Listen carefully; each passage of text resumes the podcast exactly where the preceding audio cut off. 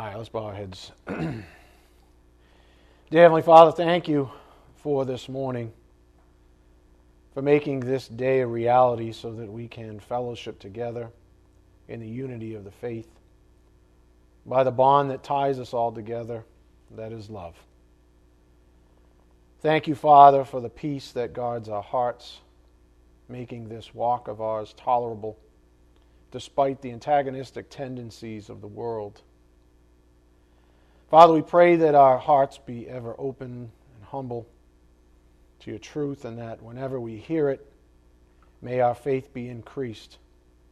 For your word states faith comes from hearing, hearing the word of Christ.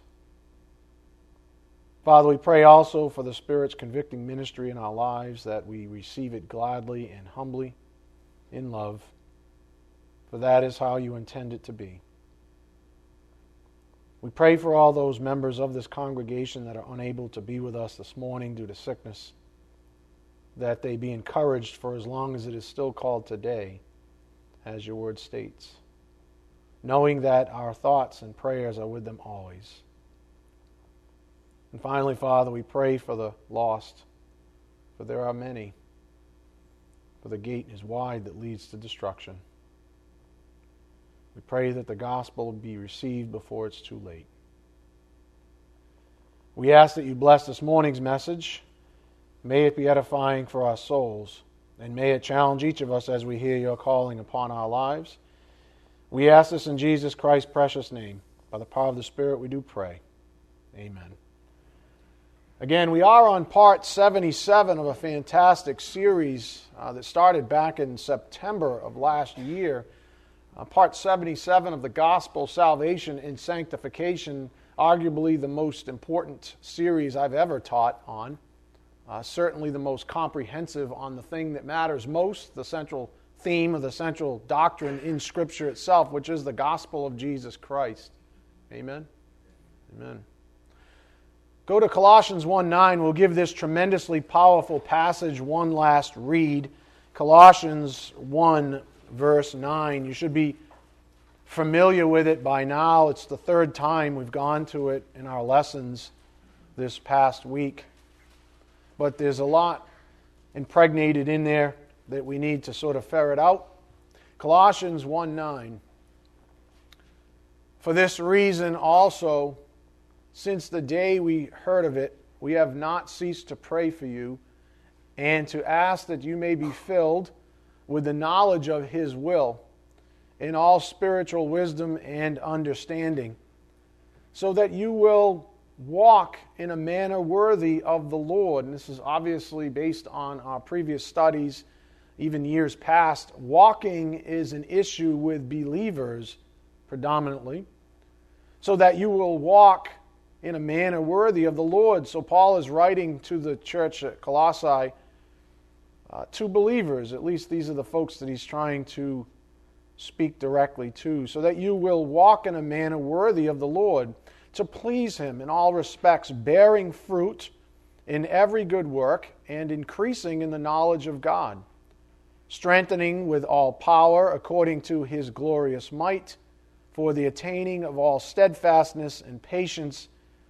joyously giving thanks to the Father who has qualified us, there's the second sort of focal point, who has qualified us to share in the inheritance of the saints in light. I gave you that Greek word hikanoo up here on the board that translates qualified in New American.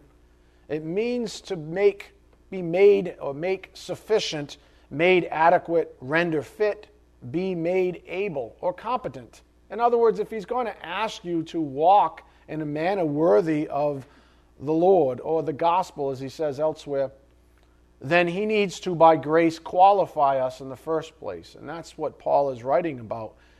And that's what we read. It means to make sufficient, make adequate, render fit, to be made able or competent, even. Considering the simple fact that Colossians 19 or excuse me, uh, through 12 is one long sentence.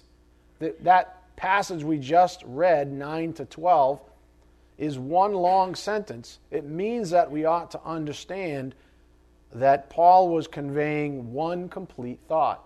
If you look at that, Colossians 1 9 to 12 is one sentence.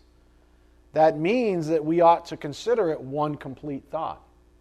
In the front end of the sentence, he says, Walk in a manner worthy. And then at the end of the sentence, he says that God has qualified us to do that thing. So you have sort of the command, if you would, or the intention, followed by the grace reality that God has given us, that we are qualified to do that thing. So that's what that sentence uh, really describes uh, to us. If we do this, if we think about this as one complete thought, which is what we should, we quickly see that what Paul has done is tie walking in a manner worthy of the Lord to being qualified. Those are two concepts that are now knit together with one complete thought. Walk in a manner worthy of the Lord, being qualified. Those two things ought to be brought together in your souls, which, as the Holy Scriptures reveal, is a central theme relating to the gospel itself. Walking is central or a result of the gospel reality itself. Whenever we read such a line in Scripture, it ought to conjure up other key biblical concepts regarding the spiritual life. Here are just a few in terms of this concept of walking worthy. Walking worthy. Not just walking, but walking worthy. Okay? Which is what we see in Colossians 1:10. We see it elsewhere. We see the same concept uh, written by Paul elsewhere, different context maybe, but the same idea applied in context. We know from Romans 1:17 he writes from faith to faith the righteous man shall live by faith. Well, that certainly is walking worthy. To live by faith, understanding from faith to faith, from salvation to sanctification, however you'd like to conceptualize that in your own soul. The idea is that the righteous man shall live by faith. Live, walk. That's a worthy thing. Second, we have in Galatians 5 16 and 25, walk by the Spirit. Well, that's also a worthy way to walk, to walk by the Spirit. So these are also sort of knit together just elsewhere in scripture.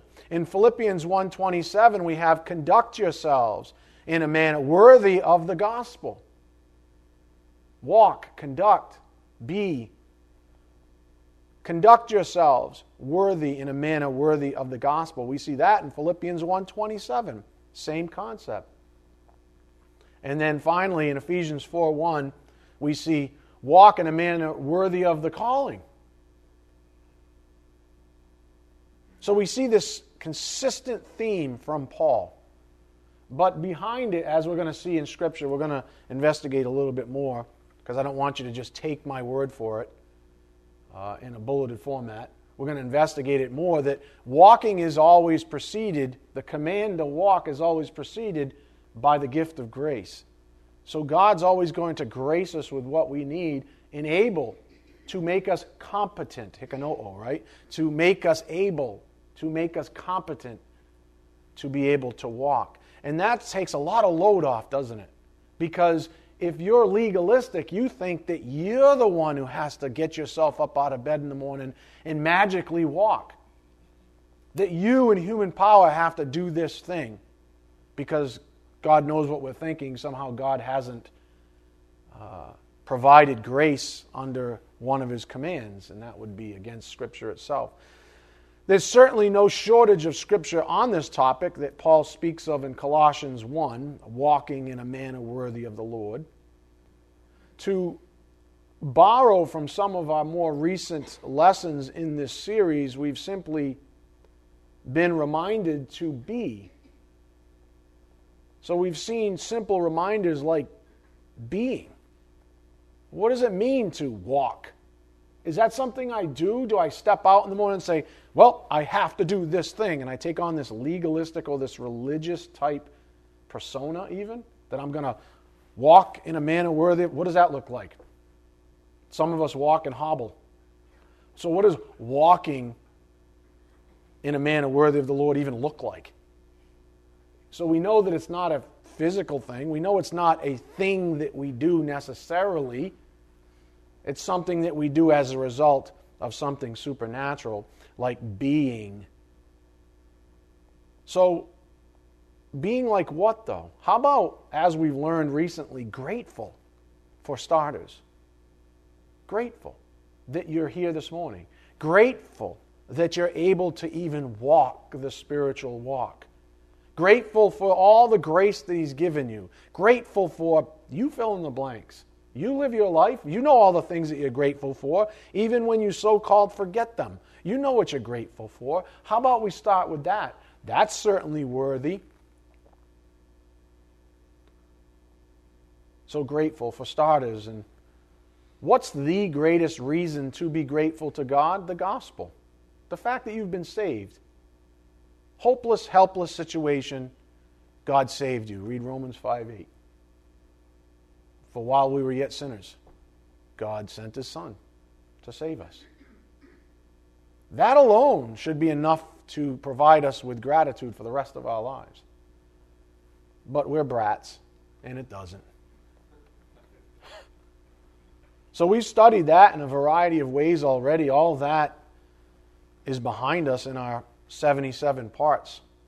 But as you've likely already noticed in your own studies, there's no end to the infinite number of ways in which we ought to be grateful for what He's done for us. It's not just the gospel, the gospel certainly is sufficient, but there's so much more that He does for us after He saves us. So I'll just give you a couple of verses to remind you about gratitude up here on the board. Job 9:10 Who does great things unfathomable and wondrous works without number. So it's not like we're ever going to run out of reasons to be grateful. If we're humble, we realize that God's doing things that we can't number every day in our lives. There's lots of things that He does we don't even realize He's doing until years later, if at all.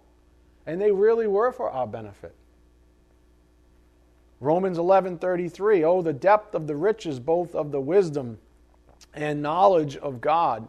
How unsearchable are his judgments and unfathomable his ways. Really the spirit's just saying there's no end to the things that we ought to be grateful for. So if nothing else we ought to live a life of gratitude. That certainly is living in a manner worthy this is why the phrase living the gospel reality has been so prominent from this pulpit. It's because living a life of gratitude in light of the gospel is how we do anything worthy of the gospel. Let me say that again. Living a life of gratitude in light of the gospel is how we do anything worthy of the gospel of the Lord. Go to Philippians 1:27. So a lot of people, I believe, make the mistake of saying, "Great, the Bible says, walk in a manner worthy of the Lord." And they look for little commands and religious activities to do that thing. And Scripture says, listen, that's never going to happen until you have gratitude, until you're grateful from the very depths of your soul for what happened at your own salvation, even. That's the beauty of the gospel. Philippians 1:27 And again, I promised you we'd go through some of this scripture here, so you didn't just take my word for it. Only conduct yourselves in a manner worthy of the gospel of Christ so that whether I come and see you or remain absent, I will hear of you, that you are standing firm in one spirit, with one mind, striving together for the faith of the gospel, in no way alarmed by your opponents, which is a sign of destruction for them, but of salvation for you, and that too from God. For to you it has been granted for Christ's sake not only to believe in him, but also to suffer for his sake. Remember the uh, in the uh, what is it, Acts five, the ends of end of Acts five, where the disciples, after they had been whipped even, said, This is great to be honored, to be worthy of suffering for Christ. So we know that you've been predestined. We've covered this a couple of months ago. You've been predestined to suffer for Christ's sake. And as hard as that is in the moment, we ought to say thank you. Because it's in those times, uh, and it's become self evident if you've gone through it, that we grow often the most. And it's the only way that we'll ever grow through suffering. So he says in verse 29 For to you it has been granted for Christ's sake, not only to believe in him, but also to suffer for his sake, experiencing the same conflict, conflict which you saw in me, and now here to be in me. Paul wrote from experience, obviously.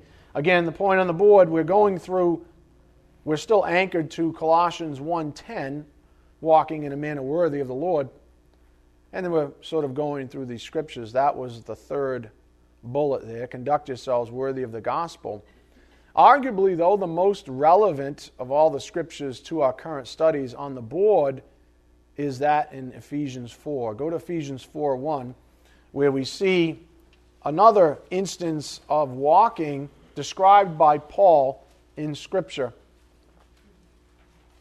And what the Spirit's saying to you this morning is don't just read the likes of Colossians 1:10 in a vacuum. Understand that it was the same guy and the same filling of the Spirit that wrote these things to different churches. But you see, it's the same concept, isn't it? It's not like it was a totally different concept. The context was different, so the response to outside stimuli obviously warranted a different response, but the actual core doctrine that he was defending was the same. He's like, don't lose the faith. Don't lose sight of the purity, the simplicity of purity, of devotion to Christ, the gospel. Don't let these outside stimuli ruin your walk. It's just different context, folks, and that's what I've been encouraging you to do. Read your Bible, read your Bible, read your Bible, and what you're going to see is there's only really a few central themes. There's really one central theme, the gospel itself, but then there's only a few core doctrines that are constantly either being amplified or defended. And it's just a contextual issue. Let's read it. Ephesians 4 1.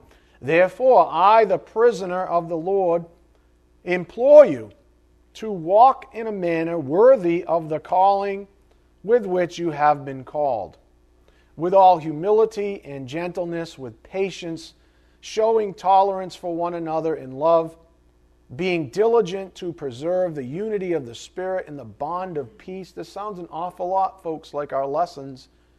Verse 4 There is one body and one Spirit, just as also you were called in one hope of your calling, one Lord, one faith, one baptism, one God and Father of all, who is over all and through all and in all. But to each one of us grace was given according to the measure of Christ's gift. Well, that about wraps up our lessons as of late. Now, just to put this into perspective, though, because the Spirit loves to exhaust the flesh's creativity. Do you see anything mentioned about intellectualism? If you were to read, read what we just read again, Ephesians 4 1 to 7, do you see anything about intellectualism? Do you, or how about having to understand complex doctrines? Do you see anything there that's just mind blowing complex that is reserved for the intellectual crowd? I don't. A profound no, as far as I'm concerned. Despite what our fleshes would desire, for the sake of religious purposes, for the sake of stratification. Again, the reason we've read the Colossians 1 passage three times now in our last three lessons is because it's that central to what we've called out as experiential sanctification. We know that God saves us daily, but He also sanctifies us in time. So that's why we've been reading this thing and this idea of walking has been amplified from the pulpit because walking correlates to experiential or progressive sanctification. We're walking towards His will in our lives, He's transforming us. Again, the reason we did that is because it relates to experiential sanctification. The point is that we all need to share God's perspective on this, not just man's. From a lesson earlier this month, we were given this, and this has everything to do with perspective. God wants us to share in His perspective on all of this. He says, as far as I'm concerned, it's all done. So I need you to be assured. I need you to have my perspective so that you can gain that sense of assurance in your own salvation, your own sanctification. So, this is a perspective we got, oh, um, I guess a month or two ago. Sanctification is being who God has made you to be. To be full of faith, full of hope, and full of love is the greatest thing we could hope for in our lives or hope our lives become. And if we are full of those things, He will use us for mighty good works along the way as part of our sanctification. For example, evangelism. At the time, we were talking about evangelism. Traveling back a little further in our archives into the March time frame, we had this as well to help us on perspective regarding sanctification. Sanctification is a state of being, not a series of check boxes. Being implies doing. However, the opposite is not true. Being in love, grateful, hopeful, confident, etc. These are the essence of sanctification. For example, Galatians 5 22 and 23, the fruit of the Spirit love, peace, patience, kindness, faithfulness, goodness, self control, those things. Being love, being in love, grateful, hopeful, confident, etc. These are the essence of sanctification. So, what the Spirit told us was that don't be out there trying to strive. Don't say, oh, I see the word walk, I got to walk. No. That's what a religious person does to try to fulfill the commands of God in the human flesh. So, sanctification is not a series of check boxes. Okay, did that. Okay, what's my next thing? Okay, did that. Okay, did that. But what about the transcendent features of the spiritual life, the fruit of the Spirit, for example? We don't do love, do we? Do we do peace? Do we do kindness? I mean, you can show these things, but you don't do, you are these things. And that's how you know you're being sanctified, which is very different. Drilling down a little further, we also were given this point sanctification simplified. If the Holy Spirit is the host of the spiritual life, and He is, being transcendent, we saw that Greek word, "hooper balo, then His fruit in believers must also be transcendent. We don't do spiritual things, we are them. Our deeds are merely the evidence.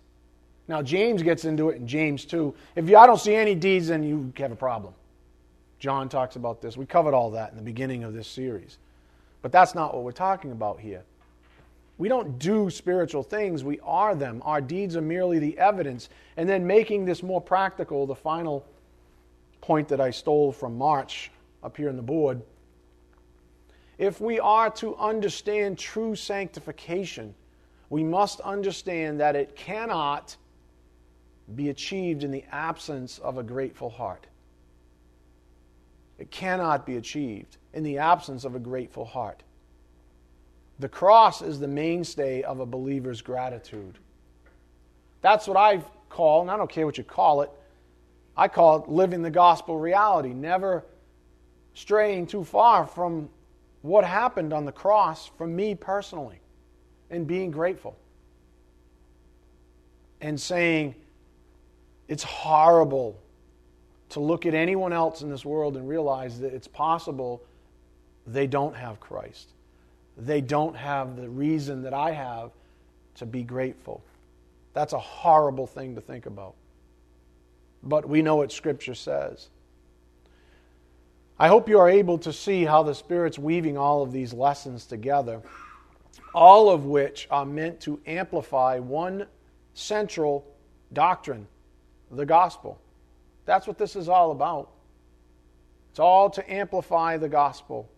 The clearer the gospel becomes in our souls, the more likely we are to be who and what God desires for us to be in Christ in time. It's crazy, isn't it? That we would ever lose sight of the gospel. But everyone I've talked to on this subject in this congregation says, Yep, I, Mr. Smarty Pants, lost sight of the gospel. Amazing. But that's humility, and so they've been delivered and set free since and continue to be so. But the point of all of this, part 77 after all, the clearer the gospel becomes in our souls, the more likely we ought to be who and what God desires for us to be in Christ in time. So again, walking isn't about doing, it's about being. You will do, but it's not the main point. It's about being. That's the greater perspective here. If James were here, he might call it out as a greater grace in James 4 6.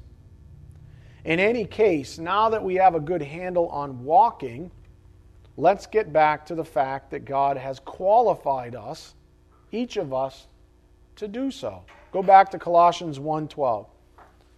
So all of that was just to amplify walking a little bit more to give each of you a little more perspective from Scripture, again, so you don't just take my word for it. But we're getting back to this idea of Him qualifying us now to be able to walk. Verse 12 Giving thanks to the Father, there's your gratitude again, coming up as always who has qualified us to share in the inheritance of the saints in light. And again, qualified means to make sufficient, made adequate, render fit, be made able, or competent. We are qualified to do all of the things involved in experiential sanctification, but I want to qualify this, no pun intended. to use a military analogy, just because you're, quote, qualified to be trained doesn't mean you're already a seasoned veteran. Just because you're qualified to be trained doesn't mean you're already a seasoned veteran. For example, if you meet the physical and intellectual requirements for flight school in the United States Air Force, then you are, quote, qualified to enter flight school. To enter. But you can't fly yet, at least not a fighter jet. However, if you don't have, say, 2020 vision, you are disqualified before you can even get into the program. Likewise, you have been qualified through your salvation to be sanctified experientially. In other words, God says, go walk in a manner, boom, boom. We saw several scriptures, several passages.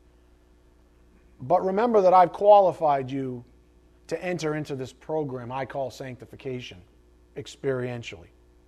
So you have been qualified through your salvation to be sanctified experientially. And that was a gift from God, just like sanctification is, which leaves, by the way, the flesh out in the cold, rendered useless. This is why when we read Paul's words in the likes of Colossians 1, we must, as I've taught you in the past, Finish the sentence. Finish the sentence. Don't just look at a list like this and say, oh, great, I've got a lot to do, don't I? Let me get my knuckles cracked here and let's get all religious. Finish the sentence. Finishing the sentence is this that God has qualified you to be able to walk in a manner worthy of the Lord. So you've already sort of passed screening test. You're qualified. Christ is in you. You're able. You're competent. But as we know, that thing doesn't happen overnight. hence the sanctification process.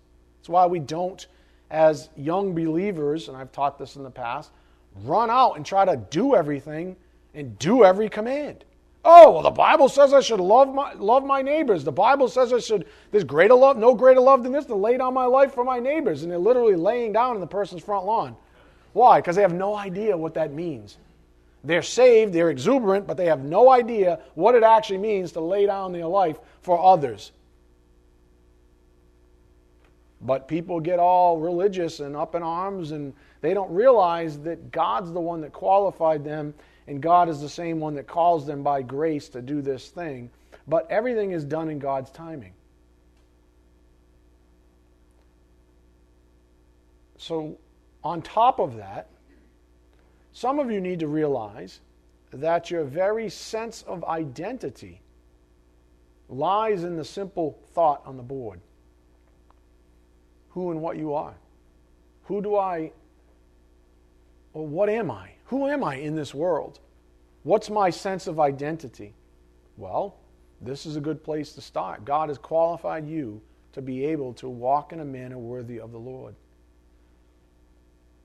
We know we've through studies over the past month that we have a great commission on our lives. That is to spread the word, spread the gospel specifically to a world that's basically shriveling up into depravity.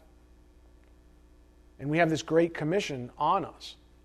And God says, I will train you up. That's Ephesians 4 11 and 12. Doing what you're doing right now. This spiritual gift is given to train you up for service, to serve others, like Jesus said we should. But you don't know how to serve until you learn, until you read the Bible, until you are taught appropriately. And as those things begin to transpire, as you're sanctified, your sense of identity begins to be more and more cemented in Christ Jesus. You begin to identify personally, in every way, with Christ Himself. That's why I know that little band, I brought this up many times, the one that says WWJD, it's corny, you know, what would Jesus do? There's some, there's some truth to that. What would Jesus do? Seriously, what would Jesus do in this situation? Would he judge that person for being a bozo? Probably not. But you just did. And you're oh so efficient at it, telling everyone else, pointing out everyone else's little flaws when there's a big old log sticking out of your eye. Oh, you got a little speck right there. A little speck. That's not love. That's not sanctification. That's not being the fruit of the Spirit. That's not having that. So, some of you need to step back and realize that your very sense of identity lies in this simple thought that you are not sort of, but literally a member of God's family in heaven. You're not kind of like sort of. You literally are. If you're saved, you are right now. You've already been adopted. You've inherited certain things. You don't even know what you've inherited yet.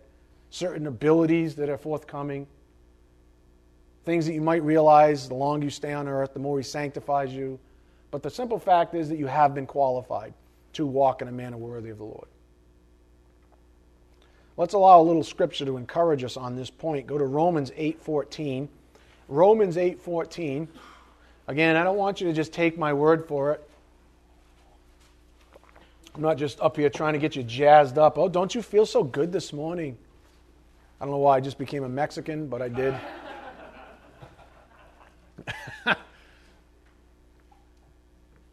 Romans 8:14. Let's let scripture do its thing. That's what it's there for. For all who are being led by the Spirit of God, these are sons of God. For you have not received a spirit of slavery leading to fear again, but you have received a spirit of adoption as sons, by which we cry out, Abba, Father. Translated loosely, that means daddy. Daddy. We've had this, we've had this in our lessons in the past, right? You should be conversational with your dad in heaven. It came up when we were talking about confession, right? We should be very conversational with dad. I call him dad. I call him father. I call him dad, depending on my mood, I guess. I don't know. I don't think he really cares. As long as I keep conversing with him, as long as I'm honest with him, as long as I'm forthright with him, as long as I'm just confessing what I know to be true in my own life. If I've been a knucklehead, I'll say, Dad, I've been a knucklehead. If I've done something that I think was pleasing to him, I'd say, Dad, I did something that was pleasing to you. Thanks for the opportunity. I see it was changing people's lives. You need to be conversant with Dad. And the more you understand that you have truly been adopted as part of the gospel reality, the more that you will live in that reality and have a relationship that matters with your Father in heaven. Verse 16 How will you know? The Spirit Himself testifies with our spirit. Imagine that. You mean He gave us the apparatus too to actually hear God, the Spirit Himself, speak to us? Yep, it's called your spirit. So the Spirit Himself testifies with our spirit that we are children of God. And if children, heirs also, heirs of God and fellow heirs with Christ, if indeed we suffer with Him, so that we may also be glorified with Him. So, up here on the board, in terms of your sense of identity, a believer must seek their sense of identi- identity in Christ, nowhere else. Not through education, achievement, reputation, worldly successes, etc. You find your sense of identity in Christ Jesus. The world will gladly provide you with a sense of identity but it is fleeting, making it the manufacturer of insecurity. You want to be insecure? Go ahead. Place your sense of identity, your self worth, your self esteem on what the world thinks of you.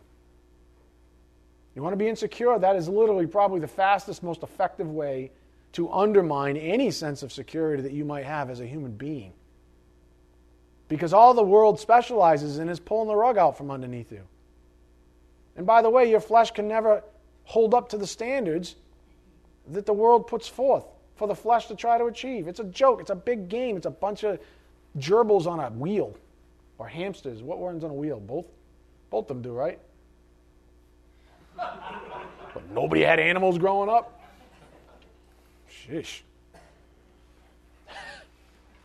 As the Spirit taught us this past week, finding out who you are in Christ Stay humble, James 4 6, and keep hearing, Romans 10 17. Stay humble, keep hearing. We're destined to be deceived otherwise. As soon as you depart, in other words, as soon as you become arrogant, or you stop hearing the Word of God, as soon as you stop reading your Bible, as soon as you stop coming to class, as soon as you stop reading the blogs or the books or whatever other grace you've been graced out with, that's when you stop veering off. And when, as soon as you stop veering off, you will be deceived. Say, no, I'm, I'm, like, I'm like an iron vault. No, you're not. You're an arrogant bum. It's true. So we're destined to be deceived. Otherwise, the flesh is a brittle instrument of unrighteousness, never able to provide convictions that last, never able to afford true security. Only eternal life's perspective can do that. So, if you've ever struggled with your sense of identity, why not just allow God to provide you with it through Scripture by faith?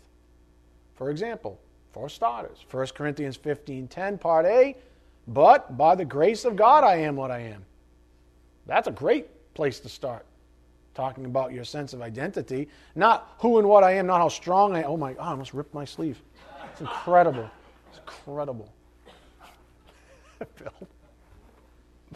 Not how strong I am, or how, how beautiful I look today, or whatever. By the grace of God, I am what I am. You don't walk by being physically strong, or beautiful, or intelligent, or any of that garbage. You walk supernaturally. And it begins with a little old thing called humility. And it precipitates other things like gratitude and joy and such. 1 Corinthians 12:11 just as he wills. This is God's deal, so to speak. By now, you have all received the latest blog, I'm assuming, titled It's Okay, I Was Born This Way. The reason, and that might be one of the most um, important blogs I've written in a long time. It's okay, I was born this way. The reason for that blog is to reveal one of the greatest successes that Satan has ever perpetrated. And it's continuing to take shape right before our very eyes. The reason for that blog was not to highlight any particular sin or particular sinners, for that matter. The reason for that blog was to uncover what goes on behind the scenes regarding man's treatment of sin in today's world. It wasn't about specific sin, it wasn't about specific sinners. It was about what goes on behind the scenes. How is the world treating sin? How do you treat sin? Are you now tolerant? Are you making excuses? For your own or for others? The sin is irrelevant to the primary point in the blog. Here's the point of the blog that is consistent with our studies as of late up here on the board undermining the gospel. If Satan can get people to deflect personal responsibility for sin, claiming they were, you know, born this way. I was born a homosexual. So? You were born a sinner. So? I was born a drunk. So? No, seriously. I hope a little baby doesn't say that, but three year old. I was born drunk. So, you know, let's go get our drink on. No, you know what I'm saying, right? Everybody is born a sinner. So, that's your excuse? I was born this way. So, therefore, God created me this way. Therefore, I'm not responsible. Really? That's how it goes. If Satan can get people to deflect personal responsibility for sin, claiming they were, quote, born this way, he has undermined the baseline need that draws people to the gospel. Very smart, Satan. Namely, the need for a Savior being a sinner. This is a very subtle point but critical if you're ever going to fully understand how Satan works. Let me illustrate this for you. Your enemies, at least the successful ones, aren't going to send a battery of frontal assaults at you to trip you up. It's not that easy. Satan, where in the Bible does it say Satan would ever, quote, fight fair?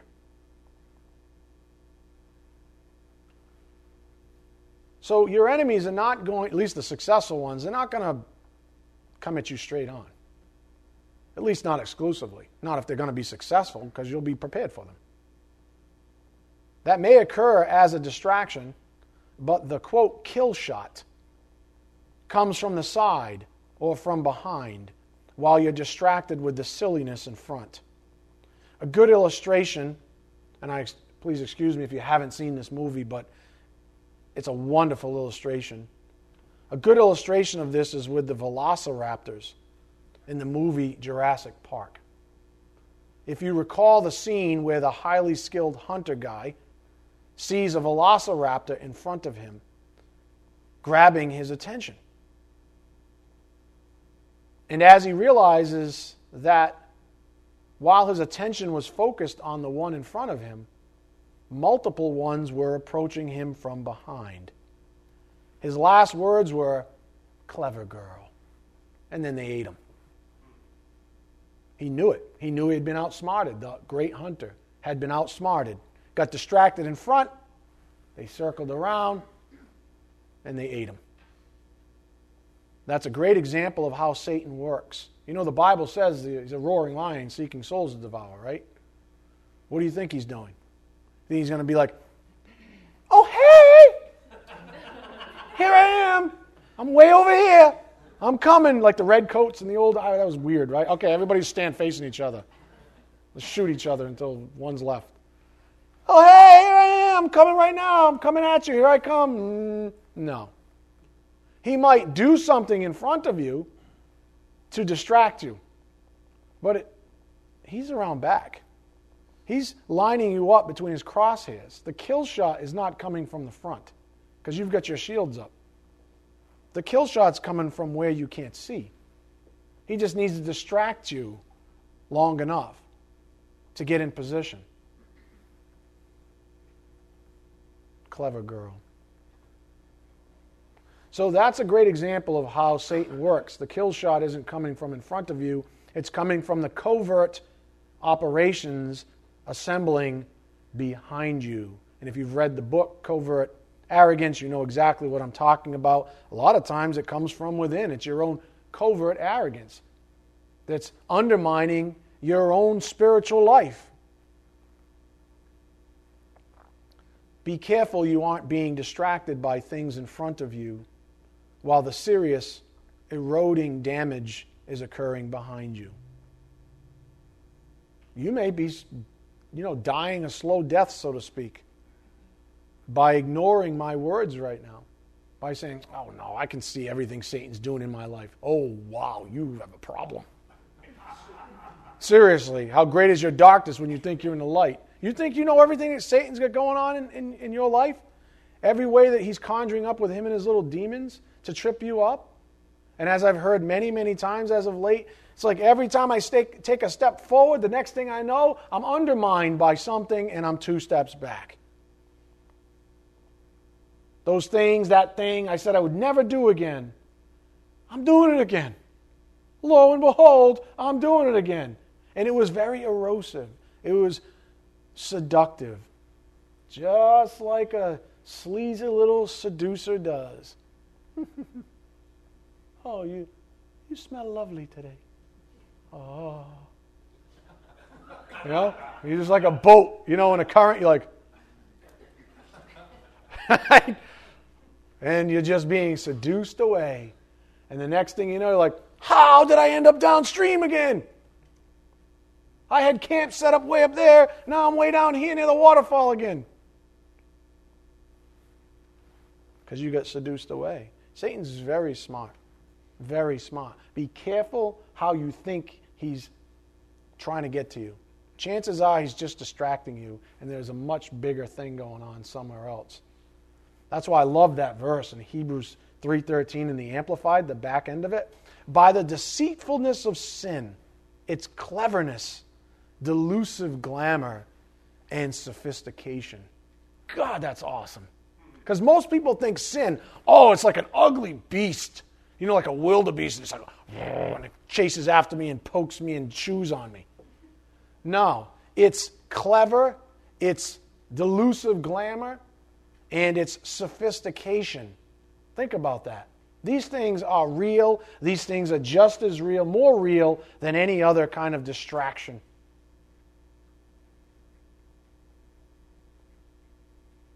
People are funny. Up here on the board.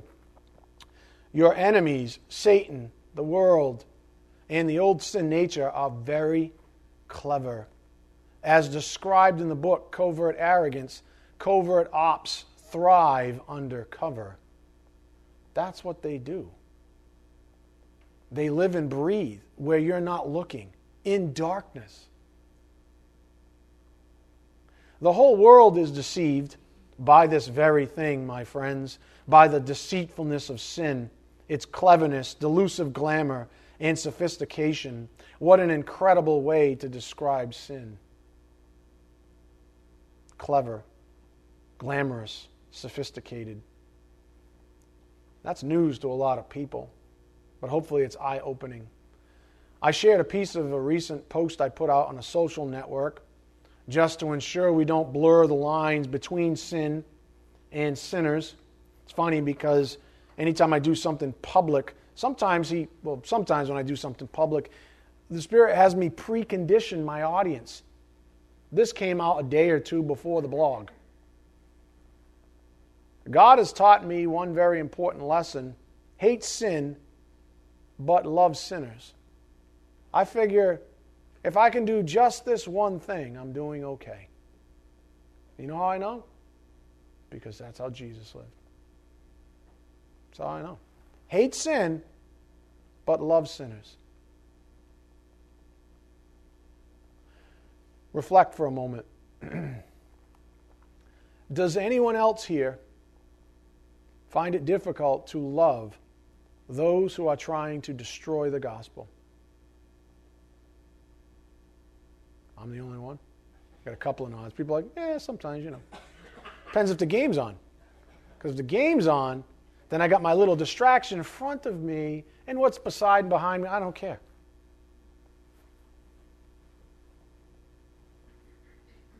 I'll speak for all of us, whether you're too arrogant to admit it or not. And if you are, read the book.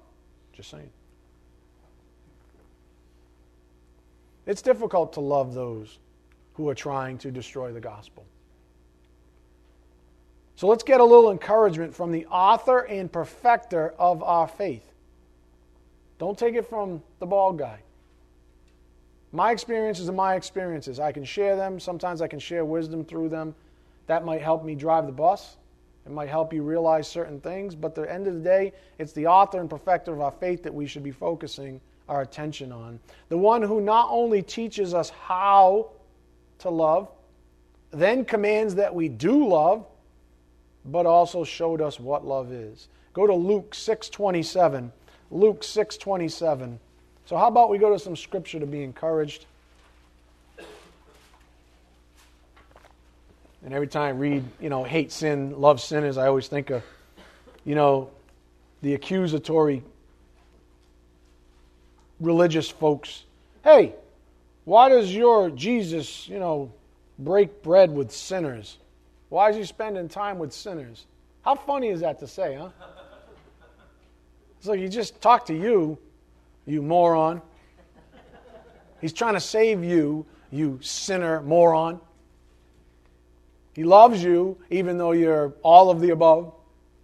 It's very funny how we point fingers at others.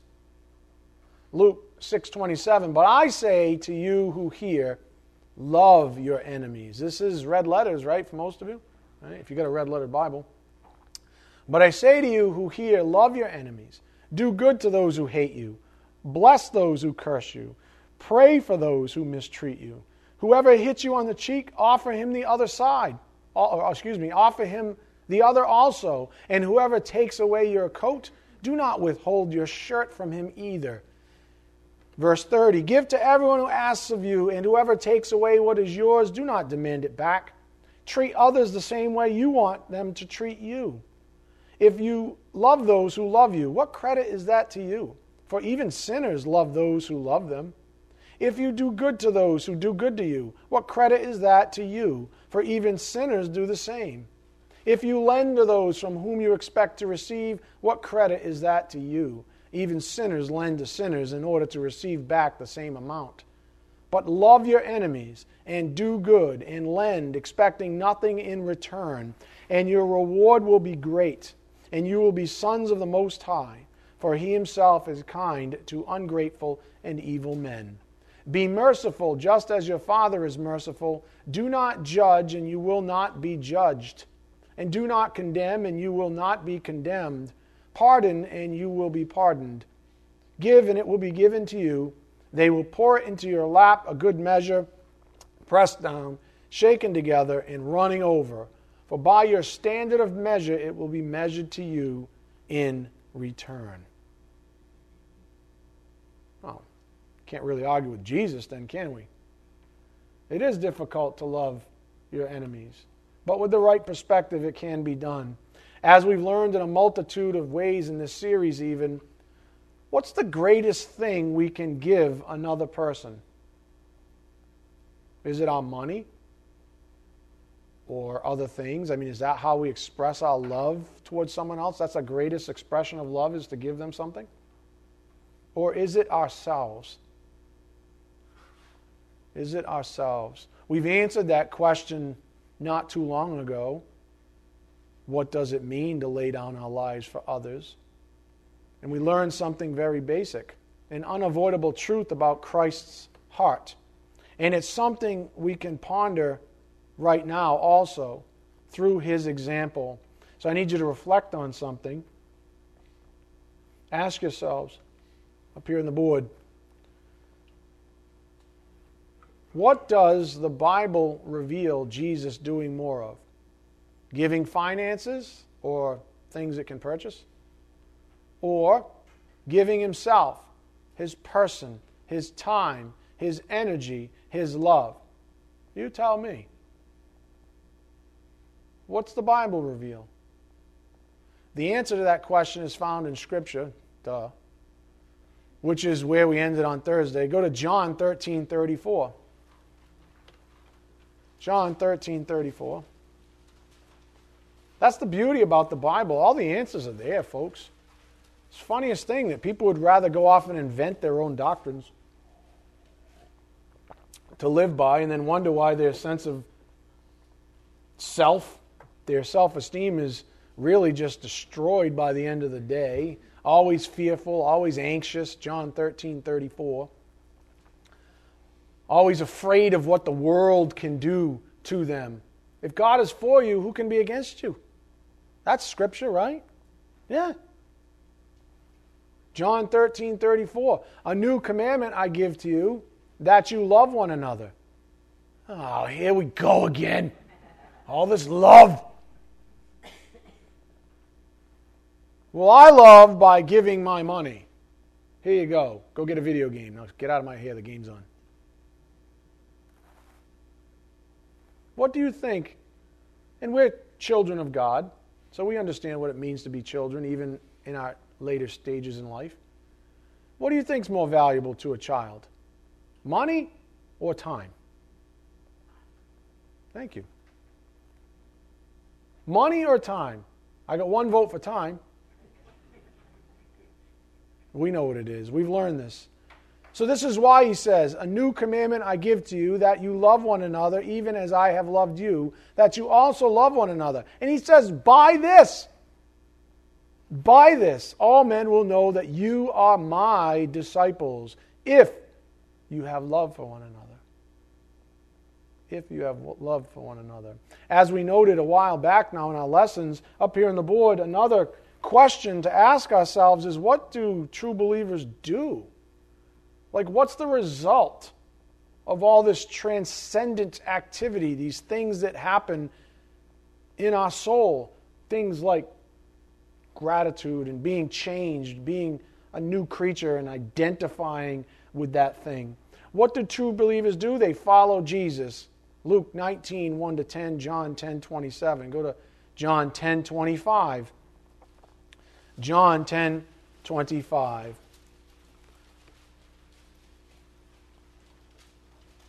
All of our activity this morning has to do with the gospel. A lot of it's review. Hopefully it's pulling together like, like a shoestring for you. John 10 25.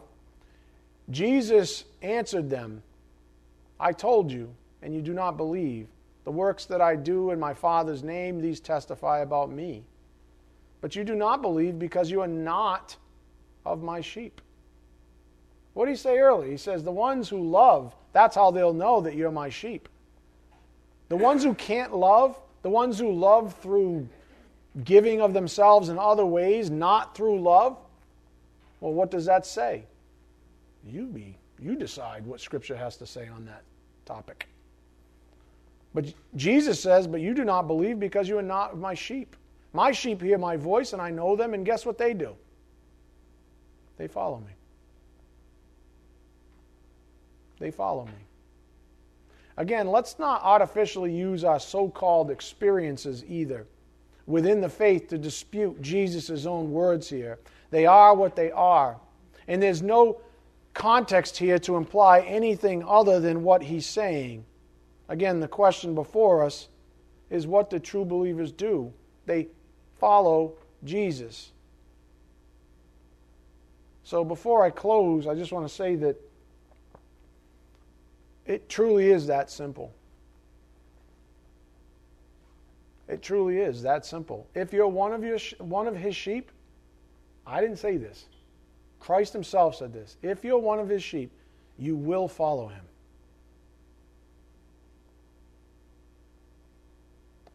And I'll end with a little pet peeve of mine that has been driving me bananas because I feel like I need to defend the gospel here. Some folks still struggle with the simple words of our Lord and Savior Jesus Christ in John 10. Still playing games with the truth, citing personal experiences as some kind of an actual proof that not every believer follows Jesus. That is garbage from the pit of hell. If you are a believer, you will follow Jesus. That's Scripture. Not Pastor Ed, that is Scripture. And unless you want to take on Jesus Christ Himself, you have a problem. Now, I'm not assuming anyone in here has that problem, but it's hovering around our church and it's driving me crazy. And I've heard echoes of it even in people's conversation or hearing about conversations that have occurred between people, even in the congregation. I'm like, where the heck is that coming from? It's because people have this awful tendency to use personal experiences as some kind of proof when Scripture says it right in Scripture. First and foremost, first and foremost, you might be calling Jesus himself a liar who said, My sheep hear my voice, and I know them, and they follow me. Second, here's the errant piece of logic that some are using to justify clinging to false doctrines. And I'll use a scenario to drive the point home, so please listen up. Suppose after class I come up to you, for real, pretend it's me too. Going to make you uncomfortable, most of you. Suppose I come up, after, come up to you after class and say to your face, Hey, I've never seen any fruit out of you, so therefore you cannot be a believer. And I'm dead serious. I'm hoping you all would say, You're not God. I'm hoping. So you can't judge me regarding my salvation status. And you'd be 100% righteous in responding that way. But here's the subtle tolerance that seems to go undetected. The same arrogance that might suggest knowing someone's not saved is the same one that says, oh, that person right there is saved. They just never have any fruit. Well, my response to that is identical to the first scenario. You're not God. So you cannot pronounce salvation. You are not the judge of it. You see, there's a comedy of errors here, two principal ones to be exact. The first one is that some people think they are believers, or there are believers who never bear any fruit. That's a lie essentially discounting the very words of Jesus when he said plainly in John 10:27, "My sheep hear my voice, and I know them, and they follow me." The second error is related to the first, which is to say that they have the ability to walk around and reassure people of their faith as if to play God, based on the criteria of the first errant doctrine that some can be saved and not bear fruit, which is really to follow Jesus. I wrote a blog recently titled, Is It Okay to Question My Faith? for the very purpose of refuting such errors in thinking. While this type of errant thinking potentially accommodates those seeking some sort of peace with unbelievers, it is a lie from the pit of hell. People need to stop playing God in either either direction, whether it's for or against someone's salvation. It's never their job. But since it's this is the kicker, but since it's less, let's say offensive, it's less offensive to tell someone they're saved such garbage flies under the radar under the auspices of kindness It's not kind to play God and tell someone, oh, you're definitely saved. That's not kind. That's called arrogance. You don't get to play God in either direction. But you see, everybody's okay with saying, oh, you're totally saved. Because it's nice. And it says, oh, good, I get to go to heaven. So it flies under the radar. But let me tell you, my friends, and I say this with as much force as anything I've ever said from this pulpit. It's no less evil than the person who runs around telling people they aren't saved. If anything, I'd argue that the false affirmation, you know, you're saved, is more dangerous, more insidious. In any case, if Jesus says his sheep will follow him, then guess what? They will. If he, he also says that unbelievers cannot follow him because they cannot even hear his voice, so says Scripture, then guess what? They can't. They can't. There will be those who say they can hear them, hear him, but they cannot. Scripture reveals this time and again. There are a lot of people who are going to say, Lord, Lord, and he's going to say, Get away from me, I never knew you. But didn't I do this, that, and the other thing? You sure did. But your heart was wrong. You never really accepted me as Lord and Savior. You just wanted me as some screwed up alternative to your little personal plans in the world. I guess if all else fails, I'll just say I believe and I'll go to heaven, right? And there are people around these people saying, You're totally in, you're totally in, I'll see you in the end. What's on the game, by the way?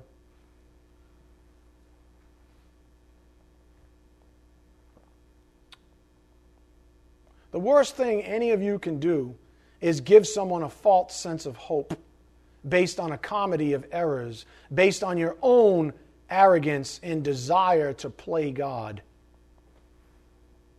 Up here on the board. Playing God. Just like a person has no right to say, quote, you're not saved because I cannot see any fruit.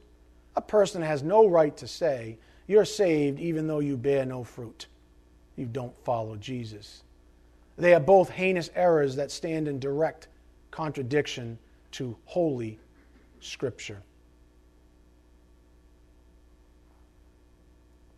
And which one do you think is more insidious? Which one's more acceptable by societal standards, by politically correctness?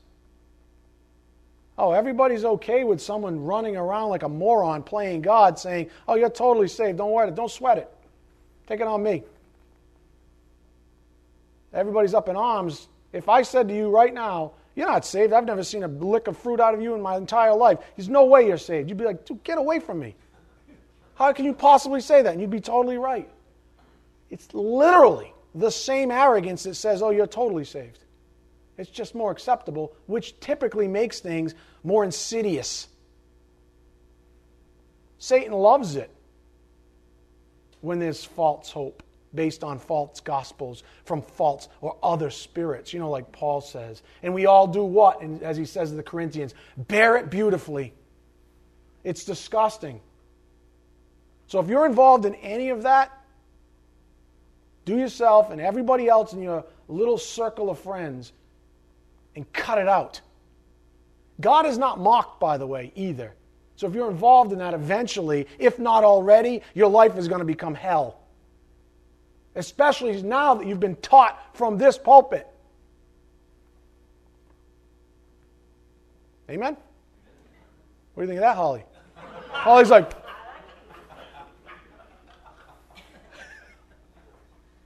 Amen? Let's watch a video. You can tell that's a big problem folks. Very passionate about it because I see it and it's gross and it's pawned off as something good and it's disgusting. Anyways, I'll let it go.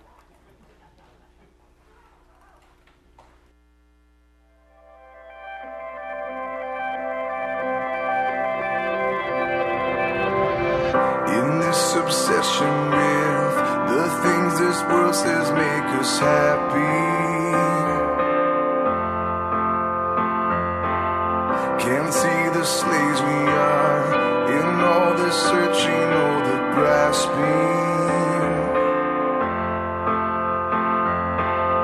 Like we deserve much more than all these blessings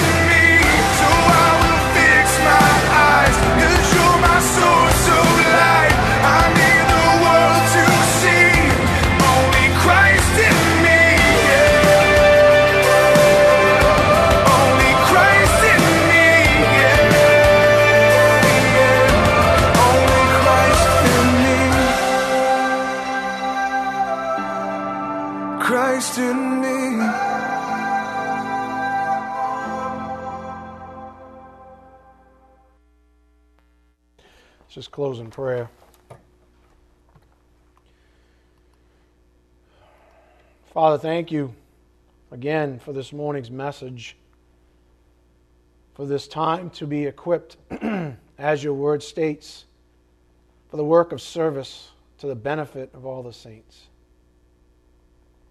Thank you for leaving us here in this location, even though it is riddled with antagonism towards the gospel. We pray, Father, that our strength be maintained no matter the trial, that our convictions be solidified, never waning, regardless of the testing, and that our faith be ever increased through humility as you pour out grace upon us, the undeserving.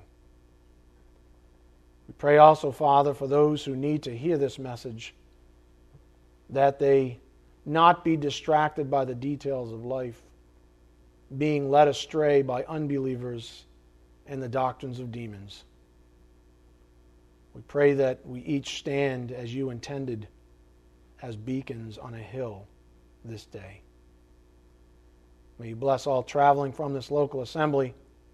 It's in Christ's precious name, by the power of the Spirit, we do pray. Amen.